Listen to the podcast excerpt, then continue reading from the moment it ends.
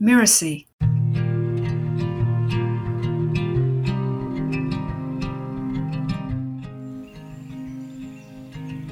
Once upon a time, there lived an old man with his beautiful daughter. She fell in love with a handsome lad, and the two married with the old man's blessing. The young couple led a happy life, except for one problem. The husband spent his time working on alchemy, dreaming of a way to turn base elements into gold. Soon enough, he ran through his patrimony, and the young wife struggled to buy food each day. She finally asked her husband to find a job, but he protested, I'm on the verge of a breakthrough, he insisted. When I succeed, we will be rich beyond our dreams. Hi, I'm Lisa Bloom, the story coach, and you're listening to Once Upon a Business. In each episode, we explore a story, a fairy tale, folk tale, or traditional story, so that we can discover the amazing lessons relevant for business and for entrepreneurs. Finally, the young wife told her father about the problem. He was surprised to learn that his son in law was an alchemist, but he promised to help his daughter and asked to see him the next day. The young man went reluctantly, expecting a reprimand. To his surprise, his father in law confided in him, I too was an alchemist when I was young. The father in law inquired about the young man's work, and the two spent the afternoon talking. Finally, the old man stirred with excitement. You've done everything I did, he exclaimed. You are surely on the verge of a breakthrough, but you need one more ingredient to change base elements into gold, and I have only recently discovered the secret. The old man paused and sighed. But I am too old to undertake the task. It requires much work. I can do it, dear father, the young man volunteered. The old man brightened. Yes, perhaps you can. Then he leaned over and whispered, The ingredient you need is the silver powder that grows on banana leaves. This powder becomes magic when you plant the bananas yourself and cast certain spells upon it. How much powder do we need? the young man asked. Two pounds, the old man replied. The son in law thought out loud. That requires hundreds of banana plants. Yes, the old man sighed, and that is why I cannot complete the work myself. Do not fear, the young man said, I will. And so the old man taught his son in law the incantations and loaned him money for the project. The next day, the young man bought some land and cleared it. He dug the ground himself, just as the old man had instructed him, planted the bananas, and murmured the magic spells over them. Each day he examined his plants, keeping weeds and pests away, and when the plants bore fruit, he collected the silver powder from the leaves. There was scarcely any on each plant, and so the young man bought more land and cultivated more bananas. After several years, the young man collected two pounds of the magic dust. He rushed to his father in law's house. I have the magic powder, the young man exclaimed. Wonderful, the old man rejoiced. Now I can show you how to turn base elements into gold. But first, you must bring your wife here. We need her help. The young man was puzzled, but obeyed. When she appeared, the old man asked his daughter, While your husband was collecting the banana powder, what did you do with the fruits? Why, I sold them, the daughter said, and that's how we earned a living. Did you save any money? the father asked. Yes, she replied. May I see it? the old man asked. So his daughter hurried home and returned with several bags. The old man opened them saw they were full of gold, and poured the coins onto the floor. Then he took a handful of dirt and put it next to the gold. See, he turned to his son in law, you have changed base elements into gold. For a tense moment, the young man was silent. Then he laughed, seeing the wisdom in the old man's trick. And from that day on, the young man and his wife prospered greatly he tended to the plants while she went to the market selling the bananas, and they both honoured the old man as the wisest of alchemists.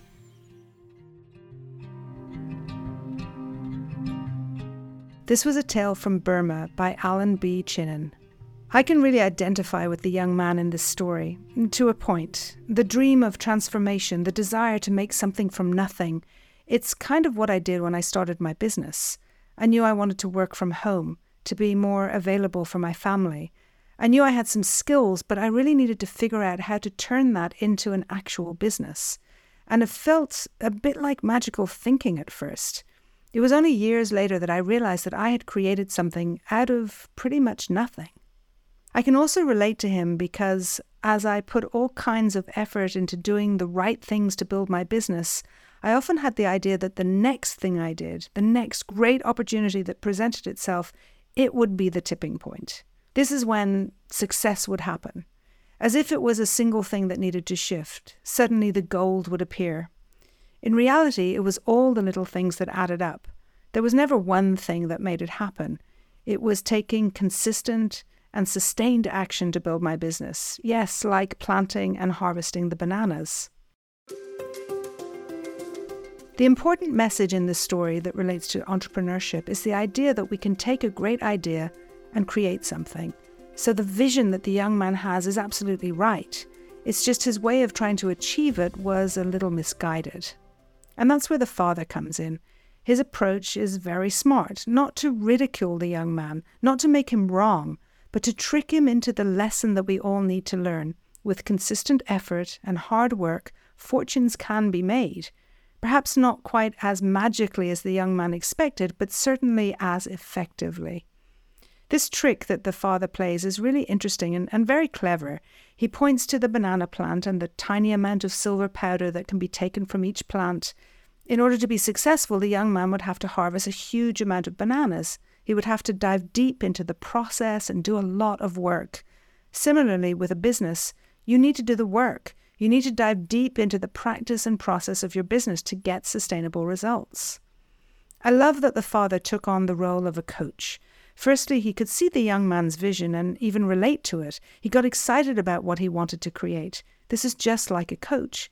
We get excited about our client's vision. And then the father suggested a path that the young man could see and identify with that would really help him reach his goal. This again is exactly what we do as coaches. What remained was for the young man to go ahead and do the work. In reality, no matter what great advice you may get or what fantastic coaching you receive, you still have to go and do your work. You still have to implement. It's a lesson that the young man embraces. The father's suggestion of the way to reach the goal, to create gold from nothing, it's also a shift in mindset. And the truth in business is that there's never just one way to be successful. Often we need to iterate or pivot from our original idea in order to get traction. When I think back to the early courses I offered, they did not get the magical results I was expecting. I often needed to find a different way to get my work into the world. That's a process we always have to think about and work on.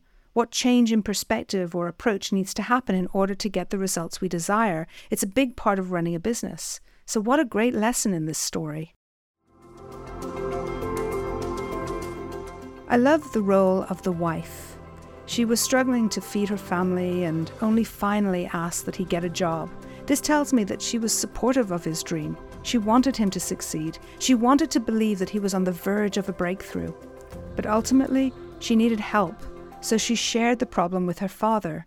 It's so important to know when to ask for help and from whom. That's something I've struggled with throughout the years. I've always been fiercely independent, and it took a lot to ask for help when I needed it. It was an important lesson for me to learn. And then, as her husband started working with the bananas for the silver powder, quietly in the background, she went and sold the bananas. She could see the value in what he was doing. She had the wisdom and insight that her husband was lacking. I love to hear stories of innovative women who take control of their destiny and don't wait for permission to make something of their lot. When my partner was unclear of his path professionally, I hesitated. I was unsure too. I remember the day when I realized that I needed to move forward with my business, to make something of it, to forge ahead and create something great for our family, for us, no matter what his choice would be. I wish for that kind of determination and empowerment for all young people who wonder what their professional path will be.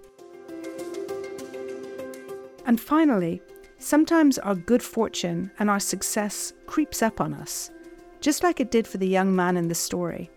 As a teenager, I always imagined my work would take me to foreign places, that I would travel the world. In those days, I thought about having a job that would take me away. Then I found myself traveling to speak at conferences and corporate engagements, and it was years before I realized that I had created that dream for myself. I was seeing the world. I got to work in all kinds of places, and I hadn't quite noticed.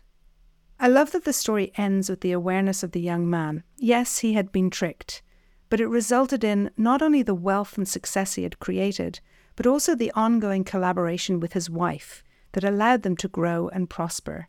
May we all have the guide to advise us, the tenacity to follow our dreams, and the partnership to accompany us on the path to great success.